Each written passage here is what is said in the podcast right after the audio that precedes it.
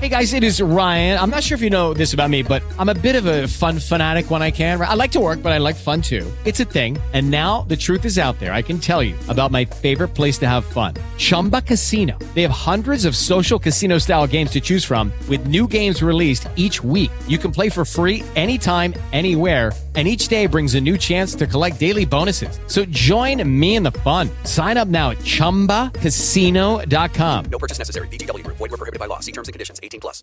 With Lucky Land slots, you can get lucky just about anywhere. Dearly beloved, we are gathered here today to. Has anyone seen the bride and groom? Sorry, sorry, we're here. We were getting lucky in the limo and we lost track of time. No, Lucky Land Casino, with cash prizes that add up quicker than a guest registry. In that case, I pronounce you lucky. Play for free at LuckyLandSlots.com. Daily bonuses are waiting. No purchase necessary. Void where prohibited by law. 18 plus. Terms and conditions apply. See website for details. Della Corea del Sud, chi ama la tecnologia forse ne conosce i prodotti high-tech che ha tutti i giorni tra le mani, o forse ne guida un'auto. Ma voi della Corea del Sud, quanto ne sapete? Facciamo un piccolo test. Se vi dico per esempio Cebol, che cosa vi viene in mente? Qualcosa da mangiare? Sbagliato! Allora fate una cosa, allacciate le cinture, perché oggi le vie del tech vi porta in Corea del Sud e non solo. Vi presento Giulia Pompili, giornalista esperta di questioni coreane e giapponesi. Scrive per il Foglio dal lontano 2010 e ha una bellissima newsletter settimanale chiamata Katane. Iscrivetevi! Per Mondadori ha scritto anche il libro Sotto lo stesso cielo, in cui vi spiega perché Taiwan, Giappone e Corea stanno dando del filo da torcere alla Cina. Andiamo a conoscerla insieme.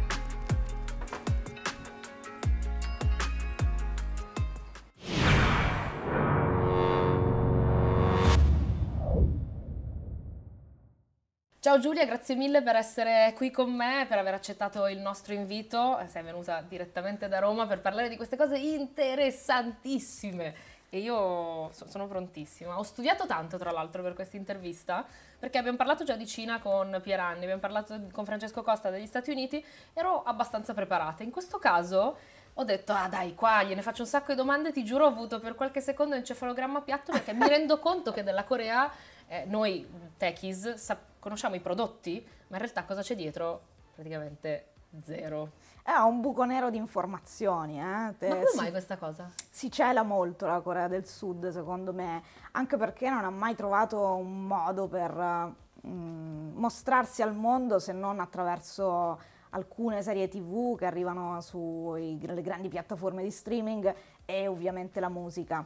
Però tutta la cultura e la società eh, viene messa in ombra dai prodotti disruptor eh, sudcoreani. Infatti parlando di prodotti, eh, di solito nella nostra rubrica non facciamo nomi, ma visto che sono tre le grosse aziende, perché sono veramente dei colossi, quindi io direi possiamo citarli pure, che sono Samsung, LG e Hyundai, che eh, a noi interessa perché è anche il, il gruppo Kia, quindi è un colosso dell'automotive gigantesco, eh, però conosciamo, come dicevo prima, i, i prodotti, ma eh, non conosciamo quello che c'è dietro. Cosa c'è dietro a queste aziende? Cioè, cosa ci sfugge a noi eh, occidentali? Beh, eh, due cose fondamentali. Da una parte il sistema, l'ambiente economico sudcoreano che è unico nel suo genere, non c'è da nessun'altra parte nel mondo, che è costituito da questi grandi conglomerati a conduzione familiare eh, che diventano potentissimi anche a livello politico. E dall'altra parte la società, la società molto corporativa eh, sudcoreana, che è fatta di persone che danno la loro vita a questa dozzina di grandi conglomerati. E spiegami un po' meglio come funzionano questi conglomerati, perché sono più di 40, mm, si chiamano Cebol, non so se, se ho detto sì. giusto, e eh, il più grosso di, tra tutti è Samsung, sì. che nasce nel 1938 come azienda che commercia in generi alimentari, anche frutta e verdura, e, eh, ed è il Cebol più grande di tutti, ha dentro tecnologie, assicurazioni, eh, cantieri edili, cantieri navali, navali. cioè di tutto fino a produrre, leggo, il 15% del PIL. Quindi diciamo che sono, aziende, hai detto, aziende a conduzione familiare, ma che sono i pilastri dell'economia e della società. Com'è possibile?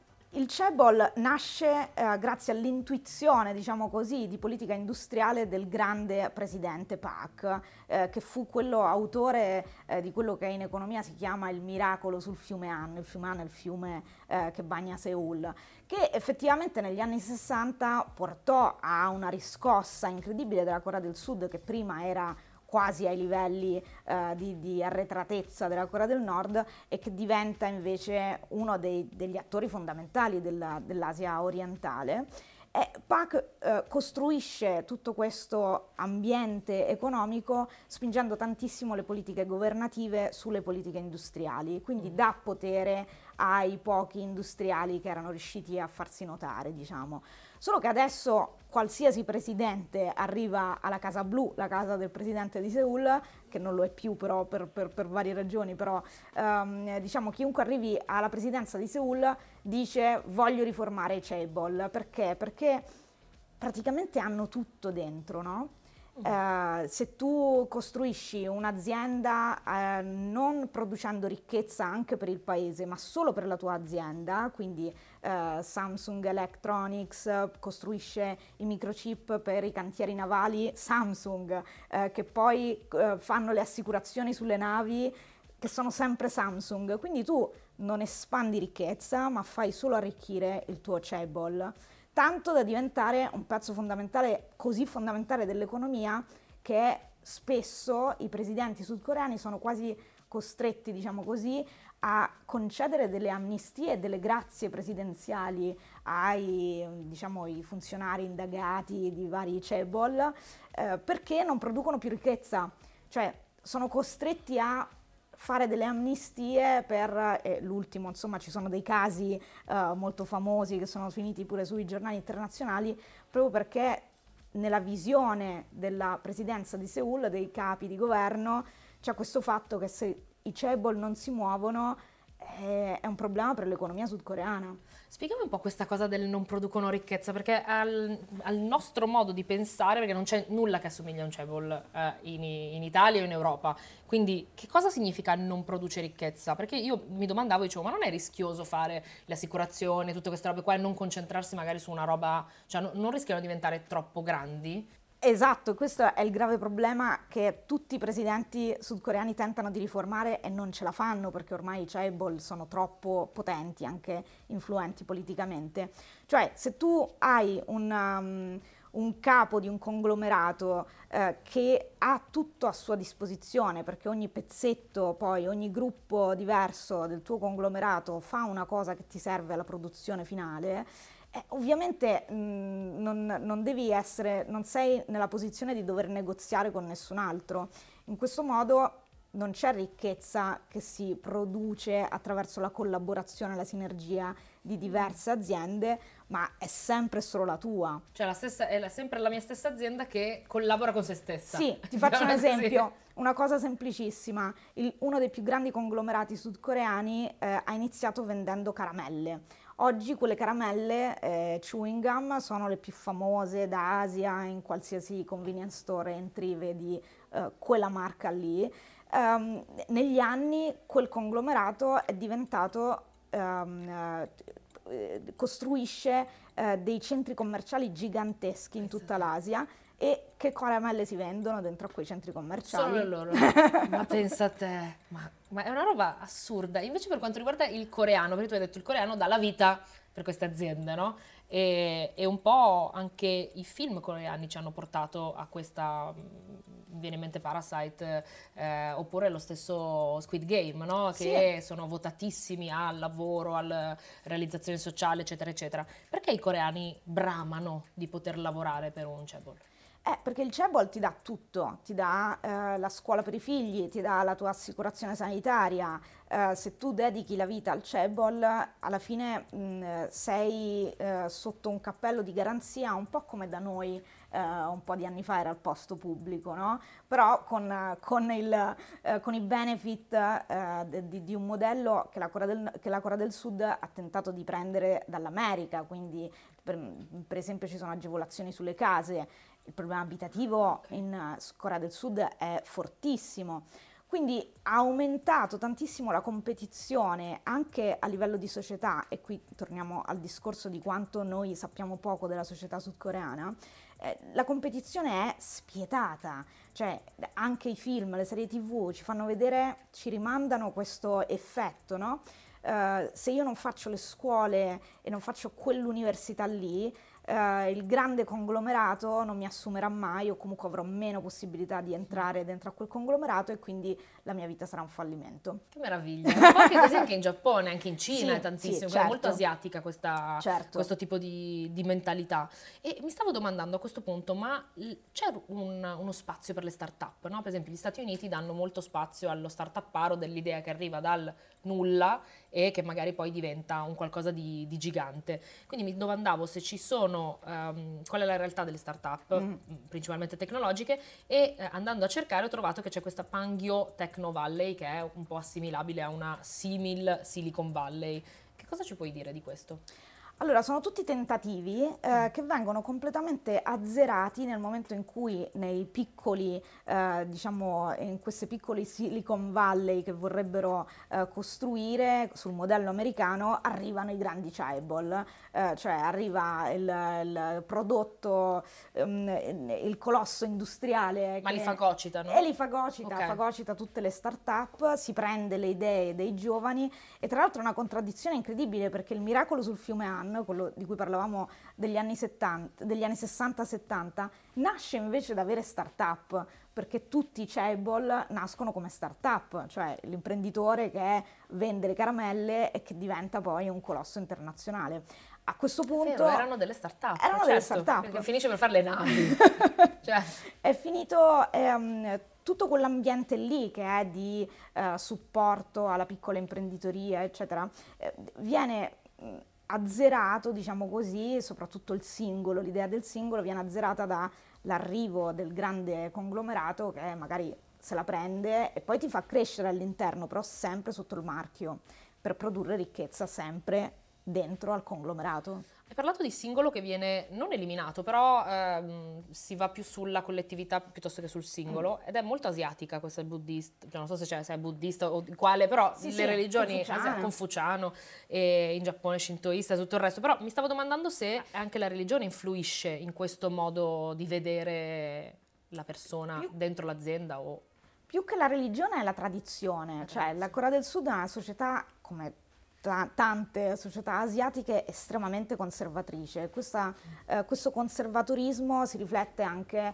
nella società. Quindi, eh, non so, pochi giorni fa è stata la notizia che il più grande cebol eh, di- della Corea del Sud ha messo come capa di un settore di elettronica eh, una donna e attenzione, una che non faceva parte della famiglia, della dinastia dei proprietari. Questo è stato, cioè è finito sulle pagine, prime pagine di tutti i giornali, una notizia francamente notizia, una non notizia, ok. Diciamo in Occidente sarebbe una cosa assolutamente mm, trascurabile, però per loro è proprio un segnale di eh, cambiamento in qualche modo, perché se tu non prendi uno della famiglia e, uno, eh, e un uomo, eh, questo ti fa capire quanto sia in realtà conservatrice anche perfino la società. Caspita, invece per quanto riguarda sempre la Pangyo Valley, sono andata a vedere, ho trovato un articolo dove diceva nella Pangyo Valley le aziende sono divise in questo modo, 65% nell'IT, quindi information technology, classico tech, 14% biotech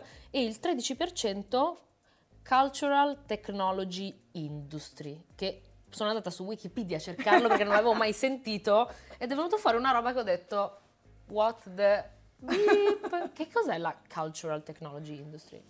È, è una specie di ossessione che è nata Ah, è da- un'ossessione, perfetto. dal governo, eh, i, i due governi che si sono succeduti eh, negli ultimi anni in Corea del Sud hanno portato avanti tantissimo questa cosa che si sono ritrovati tra le mani poi alla fine, e cioè che eh, l'industria culturale sudcoreana stava diventando qualcosa, stava diventando qualcosa soprattutto all'estero. Loro che non sono mai stati capaci tendenzialmente a vendersi all'estero e invece i BTS eh, sono un fenomeno globale.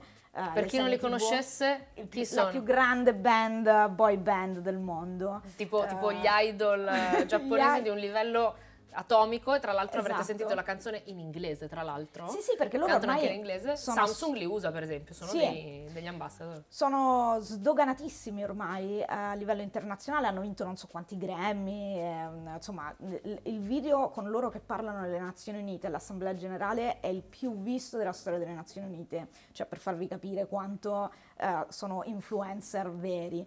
E comunque eh, i, i governi sudcoreani si sono ritrovati tra le mani questa cosa e hanno voluto fare una cosa molto coreana, cioè metterla a sistema e cercare di spingerla in tutti i modi per avere un profitto di qualche tipo da questa industria culturale. In un certo senso anche l'industria dell'intrattenimento rispecchia esattamente tutto quello che abbiamo detto fino adesso, cioè le giovani boy band che si esibiscono per strada a Seoul vengono prese da questi conglomerati che fanno entertainment, eh, vengono rivoluzionati, diciamo la loro individualità viene un po' appiattita da, da delle regole che loro pensano che siano funzionali e poi vengono buttate sul mercato. È molto, diciamo, stressante per chi fa un lavoro che in realtà vorrebbe più libertà Artistico, artistico. cioè, c'è, c'è molto poco di scientifico, no? Su certe cose, in certi settori. Però tech, technology, è quasi scientifico il modo in cui poi cercano di farlo crescere. Esatto, esattamente, è questo. Eh, c'è una commistione tra le due cose, no? Per cui eh, tu entri dentro al cen- centro commerciale a Seoul e c'hai degli ologrammi di idol e di cantanti che ti parlano e ti dicono, eh, ti offrono la, la- la perfetta maschera facciale eh, da metterti per il tuo tipo di pelle, quindi c'è un un certo tipo di eh, la brandizzazione di questi personaggi è cioè tipo ci potremmo scrivere eh, sette tesi di laurea eh, ogni personaggio ha il suo modo di diventare un prodotto Ed è tutto scientificamente studiato. studiato Pensa a te. Invece per quanto riguarda le politiche migratorie, perché se tu vai negli Stati Uniti, nella Silicon Valley, prendono gente, vogliamo i migliori, non ci importa da dove arrivano, l'importante è che siano le migliori menti che possano contribuire al nostro marchio, al nostro prodotto, eccetera, eccetera. Io conosco il Giappone, non so come funziona in Corea, però le politiche migratorie sono nostra, ne- no, non vogliamo niente, no, grazie. E infatti avere un permesso di soggiorno in Giappone devi avere uno che garantisce per te, che firma col sangue, eccetera, eccetera.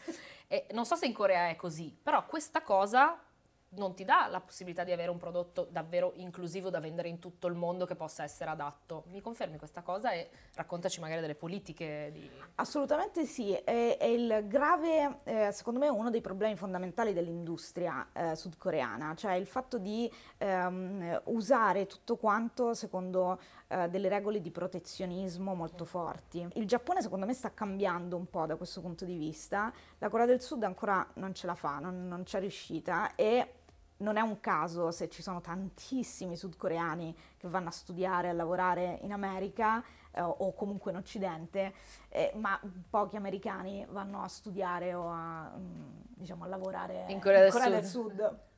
E quindi il- abbiamo alla fine un prodotto tecnologico che forse sull'occidentale può avere forse meno appeal, anche su magari il design di alcune auto, perché alcune di queste case automobilistiche stanno prendendosi, che ne so, il centro stile in Europa per fare la, eh, la- la macchina più europea che piace al gusto europeo, no? Quindi stanno- mi sembra che si stiano un po' aprendo, però è difficile perché non puoi il, il prodotto coreano con il loro canone di bellezza, che è diverso anche esteticamente nei Sì. confronti delle persone, eh, pensare che magari poi si possa adattare a tutto il resto del mondo. Su alcune cose ci stanno riuscendo, per esempio quelle che non hanno niente a che fare con l'estetica, eh, l'industria della difesa ad altissima tecnologia, quella sudcoreana sta diventando dall'ottavo posto di export mondiale, la Corea del Sud si sta avvicinando al quarto posto. Cioè, che cosa esportano di, be- cioè di bello? di co- cose terribili Esatto. esportano, eh, però sono bravissime per esempio a fare ehm, tutto quello che eh, dove serve una fortissima tradizione di ingegneristica unita a un altissimo livello di tecnologia, quindi i missili guidati, eh, i sistemi antimissile e loro insomma sono esperti nella questione soprattutto perché sono un paese tecnicamente ancora in guerra. Eh, Allora, per chi non sapesse con chi è in guerra la Corea del Nord, del Sud, no, ho fatto lo spoiler, spoiler. ho fatto lo spoiler, con chi è in guerra? La rifacciamo.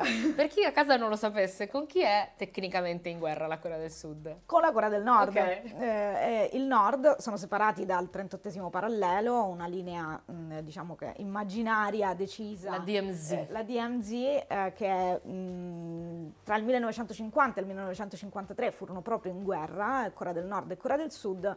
Dopodiché nel 1953 la guerra finì solo con un armistizio. E questo è un dettaglio fondamentale proprio per far capire quanto in realtà cioè, la situazione non è, non c'è un trattato di pace. Tra l'altro DMZ fa molto ridere perché demilitarized zone e invece è la zona con più mine, eccetera, eccetera. Cioè, Esatto, la zona la più più se ci militarizzata passi lì nel mezzo esplodi praticamente. Esatto. Però vabbè. Comunque nella puntata invece dedicata alla Cina abbiamo visto come la tecnologia eh, sia in realtà spesso e volentieri a servizio dei governi, in Cina per esempio soprattutto. In Corea del Nord la tecnologia dei grandi colossi è al servizio dell'amministrazione, dei cittadini o è solo business? In Corea del Sud c'è un- una specie di, ehm, come dire, un'ossessione anche per i sistemi democratici, perché la Corea del Sud è un paese che è uscito dall'autoritarismo di recente, cioè negli anni 80, già alla fine degli anni 80 eh, c'erano ancora manifestazioni per tentare di ehm, sviluppare ancora di più il sistema democratico, uscivano da regi- diciamo, sì, governi particolarmente autoritari. Quindi puoi immaginare, per esempio, durante la pandemia, eh, una dei- delle prime parole che hanno evitato tutti i funzionari pubblici era proprio, quel- era proprio il lockdown alla cinese, perché la gente non vuole essere diciamo così, limitata in quelli che sono i movimenti ehm, e, la loro- e la sua libertà. Detto questo, il confine tra tecnologia e capacità del governo di garantire eh, dei certi, eh, insomma, una privacy e, e un sistema, uno stato di diritto è molto labile e sempre durante la par- pandemia, per esempio, il sistema di mappatura, eh, il Google Map coreano, No, mi stai spoilerando la prossima Eh, domanda. Va bene, Google Maps coreano, sì. Eh, que- quel- quell'applicazione lì ti diceva dove erano stati eh, i contagiati. E questo aprì un enorme dibattito in Corea del Sud sui giornali, sui media, proprio perché c'era gente che su internet andava a cercare i movimenti che, aveva- che avevano fatto questi contagiati, eh, dove erano stati e poi li identificava. Ed era una cosa che non si poteva fare ovviamente perché doveva essere tutto in forma anonima. E quindi c'è ancora un dibattito molto forte su quali sono i limiti del- dell'intrusione della tecnologia nelle nostre vite. Detto questo, è uno dei paesi più tecnologizzati al mondo e quindi cioè, mh, sicuramente... Il è rischio di- c'è, se, se un giorno gli rischio c'è, girano, eh, cioè, perché l'infrastruttura c'è. Parlavi del Google Map coreano Sì. e, e mi ricordo questa cosa, l'unica volta che sono stata in Corea, eh, sono andata con Samsung per un evento e mh, casualmente una persona che conoscevo italiana era a Seoul per un'altra roba, ho detto ah, beviamoci qualcosa e dico guardo su Google Maps quanto ci metto ad arrivare e vedevo che c'era solo il mio puntino, il suo puntino, ma il percorso in macchina non veniva segnalato, coi mezzi sì. Perché? Con i mezzi non te lo fa vedere, ti dice semplicemente la- il percorso Ah, solo il percorso. Ok, ottimo, perfetto. Come mai questa roba?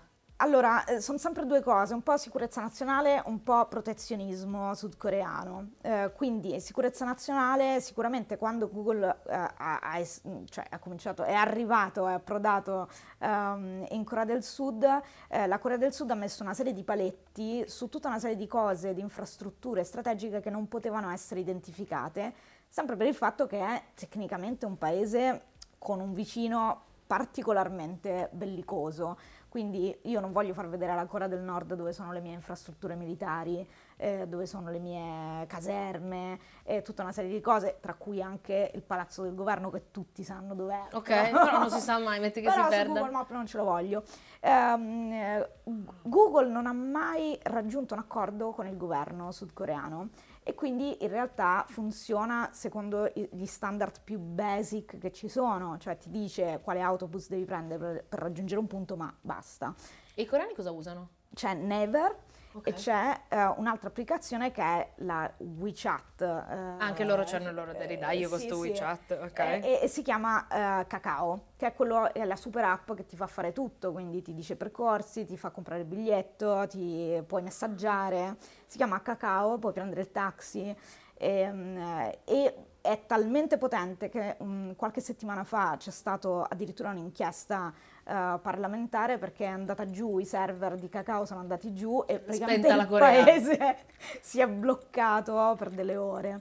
È, è l'unico che puoi usare effettivamente. Tra l'altro qualcuno mi diceva, cioè me l'avevano spiegata così tipo, ma perché non si può usare? È per la Corea del Nord, mi sembrava una super cazzola, invece era vero, cioè Beh, nel senso è molto più articolata di così, però. Sì, diciamo un tempo, magari nei momenti di, più, di massima tensione è comprensibile il fatto che tu non voglia far vedere dove sono esattamente i, lo scudo, dov'è lo scudo antimissile eh, americano sul territorio sudcoreano.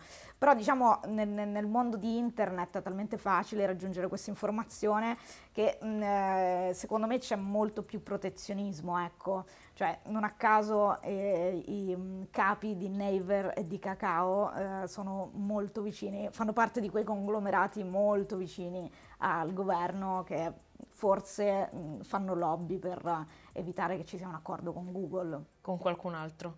E visto che abbiamo introdotto il, il, tema Corea del Nord, che è un mondo praticamente a parte, io mi sono appassionata alla Corea del Nord per un periodo, ho letto di tutto, mi affascinava perché mi ricordava dai racconti, cioè ho rivissuto il comunismo raccontato dai miei genitori in Albania, certo. eh, l'Albania era una, una nazione remita eh, fino alla fine del, degli anni eh, 80 e, e de, mi, fa, mi, aveva affascinato tantissimo per questa cosa. E questi paesi non, che non hanno tante risorse devono utilizzare metodi un po' così mm, simpatici per potersi portare a casa dei danari e si parlava spessissimo che, eh, si dice spessissimo che ci siano questi hacker nordcoreani. Cosa fanno, come lo fanno e da dove? Allora, sono i più forti, si dice, eh, si in dice, assoluto. La, la leggenda narra. la leggenda narra. Eh, ovviamente non possono esercitarsi dentro la Corea del Nord, dove il sistema internet è ancora controllatissimo e solo pochissime persone eh, in realtà possono accedere davvero all'internet quello globale, vero. Quello vero uh, solamente parte del, de, de, dei funzionari nordcoreani hanno accesso a una specie di intranet che hanno costruito proprio per evitare... Anche i funzionari non hanno accesso al 100%? No, sono, sono, è proprio uno schema piramidale per cui se tu sei in cima a, alla catena alimentare puoi accedere all'internet globale, ma sono veramente uh, poche dozzine di persone. Poi gli altri solamente l'intranet quindi questi hacker dove si formano? Eh, nei paesi amici immagino. Nei paesi amici. Eh, che sono? Beh, eh, la Cina, l'Iran, ah, okay. tu, tu, tutti quei paesi dove, eh, in tanti altri posti che magari eh, sospettiamo ma non, non sappiamo con Di solito hanno un nemico comune, esatto. che è sempre quello con le stelle e le strisce. Ora, la cosa secondo me più affascinante de- dei gruppi di hacker nordcoreani è che spesso non, um, non, non hanno un'agenda politica. Cioè loro vanno a fare hackeraggi dove possono guadagnare dei soldi. Quindi o lo fanno perché sono assunti da qualcuno eh, che vuole far fare il lavoro sporco ai gruppi nordcoreani. Il più famoso è Lazarus, quello di, del Sony hacking, no? Che Altri, c'era quel film su Kim, su, su Kim Jong-un. Esatto, tutti dicevano perché era una, un messaggio contro, uh, contro, quella cosa lì. In realtà il, la mole di dati che tirarono giù da Sony uh, aveva un valore inestimabile e quindi eh, dobbiamo sempre pensare al guadagno economico che loro hanno da, da, da queste azioni di, eh, criminali poi sono. Quindi è un modo per mantenersi, no? Si fa quel che si può. Sì, esatto, Insomma, la pagnotta. Bisogna guadagnarla in qualche modo. Senti, ridendo e scherzando, eh, molti sapranno, magari non tutti, che la Corea è fortissima sui semiconduttori. Quando dico la Corea, in realtà dico Samsung, che è la, la società che li produce. I suoi principali rivali asiatici eh, sono uno, Taiwan. e che cosa comporta questa rivalità e quanto timore dobbiamo avere in Occidente del fatto che il dominio sui chip sia prevalentemente asiatico? E la Cina in tutto questo che è ingombrantissima, non, non solo eh, per estensione ma perché ha un'influenza molto importante, Perché la Cina non è fortissima sui chip, ma eh, ha solo le terre rare? Ma questa è una domanda molto affascinante, ma particolarmente complicata perché non c'è una risposta vera di- su questo. Eh, qualcuno ti dice, o, o meglio, una narrazione dice che la Cina è troppo chiusa su se stessa, è troppo rigida su delle- degli investimenti, tanto da non essere mai riuscita a fare il salto di qualità di tecnologia veramente costruttiva. Ok. Ehm, mentre Taiwan, che è l'isola che la Cina rivendica come proprio territorio e che però è un'isola de facto democratica. Sì, non si può mai dire la presidente di Taiwan perché è vietato, Esatto. giusto? L- l'ho letto su questo libro di questa Giulia Pompili che non so se Esatto. conosci. Così. Ehm, e- eppure eh, Taiwan, che ha un sistema democratico e che ha avuto uno sviluppo dell'industria dei microchip e semiconduttori eh, sempre in quel periodo là del miracolo del fiume Han, cioè diciamo istituzioni illuminate che vedevano sul lungo periodo e che misero tanti soldi su questo tipo di eh, tecnologia, e oggi è il, la più importante, il più importante pezzo della produzione di microchip ad altissimo livello, cioè quelli Più raffinati e sofisticati. raffinati, sofisticati e soprattutto microscopici, che non è un termine tecnico come immaginerai però. No, no, sono microscopici per davvero, sono quelli che troviamo negli smartphone, nei PC, Esatto. nei- nelle macchine oggi. Ecco, quella cosa lì eh, le aziende sudcoreane e per esempio le aziende giapponesi non sono mai riuscite ad averlo. Ehm, probabilmente però ci muoviamo sempre in differenze veramente infinitesimali, cioè i cinque produttori, i paesi più importanti nel settore di semiconduttori ehm, eh, e microchip sono America, Corea del Sud, Taiwan, Giappone e Cina. Tra l'altro anche diciamo, Israele adesso sta iniziando. a- Israele e l'Olanda ovviamente che ha la tecnologia per tagliarli, no? Quindi sono questi, cioè sono quelli che mh, eh, s- competono tra di loro per avere lo scettro del più importante, ma la verità è che la produzione dei microchip e la catena di produzione è talmente complicata che è molto difficile pe- prenderli separatamente. Quindi eh, È una catena, quindi uno ha le, le terre rare. E Simone Pierani diceva la Cina ha le terre rare e tutti gliel'hanno fatto fare perché sono talmente inquinanti e difficili da lavorare che gli hanno Esatto. detto tenetevele voi, no? Esatto. E loro hanno detto va bene, ok, le facciamo noi. Quindi molti posti ce le hanno, magari non, non le raffinano. Certo, eh, ma è uno dei motivi, è una delle spinte che sta portando a eh, riaprire la corsa allo spazio, per esempio, perché tutti i minerali, il Giappone ha fatto eh, per la prima volta uno studio incredibile, una missione spaziale mh, che è costata milioni e milioni di dollari per andare a prendere un pezzo di meteorite e studiare quali sono i materiali eh, che lo compongono e se possono essere usati nella catena di approvvigionamento dei microchip, per dirti quanto, quanta visione c'è su questa cosa e quanti investimenti ci sono. Mi- milioni e milioni di dollari e milioni e milioni di dollari li ha spesi anche Hyundai quando ha comprato l'anno scorso, due anni fa, non mi ricordo, Boston Dynamics, che è un'eccellenza della robotica, Boston, eh, sta- statunitense. Secondo te vogliono mettere i robot alla guida oppure è un modo per mettere le mani sempre su più campi, in modo da diventare eh, sulla carta, passami il termine, invincibili? Sì, la politica industriale ovviamente è fatta anche di queste cose, cioè se tu sei debole su un settore come la robotica e come l'ingegneria robotica, Te lo compri. quindi- te lo compri. Eh, la Cina è maestra in questo, no? va a fare shopping proprio per cercare di colmare delle lacune. Eh, la Corea del Sud è un po' indietro su, sull'high tech a livello di mobilità, eh, soprattutto sulla guida autonoma. e in questo campo ci sono pochi eh, disruptor e sono tutti americani. Ehm, probabilmente ci arriverà prima o poi eh, un, un- un- un percorso che stanno conducendo tutti, però non so quanto da Boston arriveranno a una sinergia vera con, con la Corea del Sud, anche perché poi tu la sai meglio di me, eh, in Asia la macchina è soprattutto uno status symbol, nessuno usa l'auto perché i mezzi pubblici funzionano, Funzionano benissimo.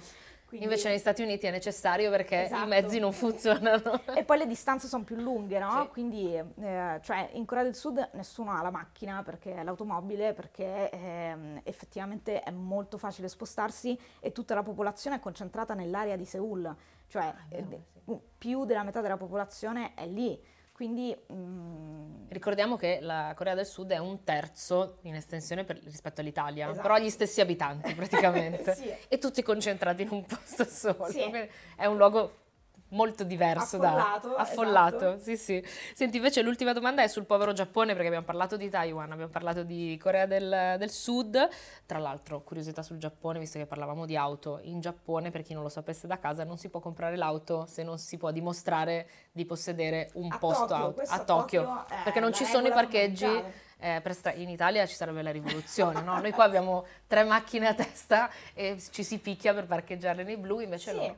Giusto, la regola è se non hai un parcheggio, cioè se non sai dove metterla non te la puoi Non te la puoi comprare. comprare, giusto. No, povero Giappone, ma senti, dopo 20, anni, non so quant- quant'è, quant'è che sta stagnando economicamente il Giappone? Eh sì, sono più di po'. vent'anni, sì. Eh, che, il po- povero Giappone, eh, che, cosa- che ruolo ha nella tecnologia oggi? Perché forse eh, è sempre la, la romanticizzazione del Giappone, no? Ah, su- super tecnologici, poi vai lì e usano il fax.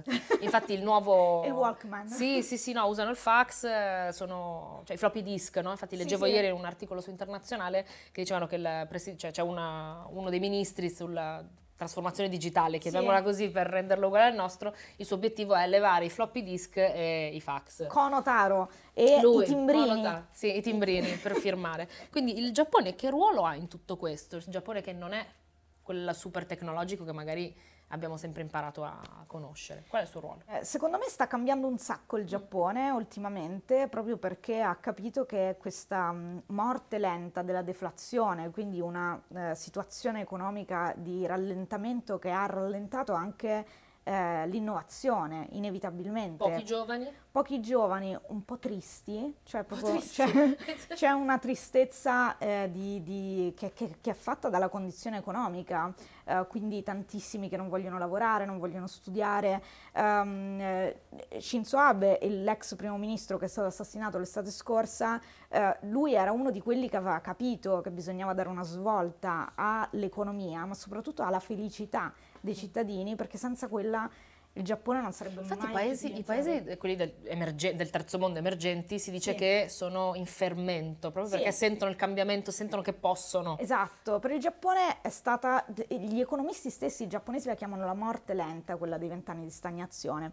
Qualcosa sta cambiando perché, per esempio, stanno cominciando, e questo è cose che ho raccolto da, da opinioni eh, non rilevanti a livello statistico, però sempre più persone mi raccontano che, per esempio, le università giapponesi si stanno aprendo tantissimo a ehm, visitors da- da- dall'estero, ehm, prendono studenti stranieri, quindi c'è un fermento di qualcosa e per esempio stanno mettendo tantissimi soldi oltre all'esplorazione spaziale, tutto quello che possiamo JAXA. prendere dallo spazio con JAXA, eh, c'è tanto, ehm, stanno puntando tutto sulle batterie, perché era il loro primato, no? Eh, sono stati loro a eh, conquistare, a scoprire eh, le batterie al litio e adesso questa tradizione di studio sulle batterie eh, si sta tramutando anche in qualcosa su quello che sarà probabilmente eh, il futuro dell'energia, cioè la, la- batteria perpetua. Eh sì, perché le, le macchine elettriche hanno bisogno di batterie Esatto. sempre più performanti, quindi...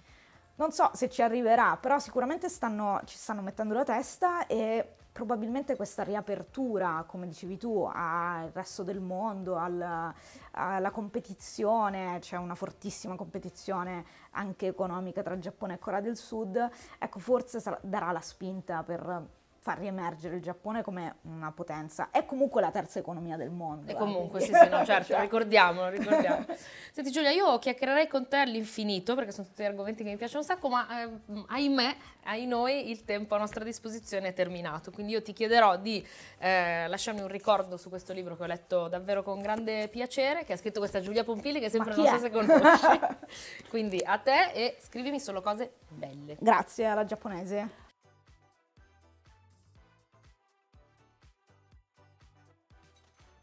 Bene Giulia, grazie mille per Grazie il te, tuo davvero. tempo e ciao a tutti e ci vediamo in una prossima Ciao!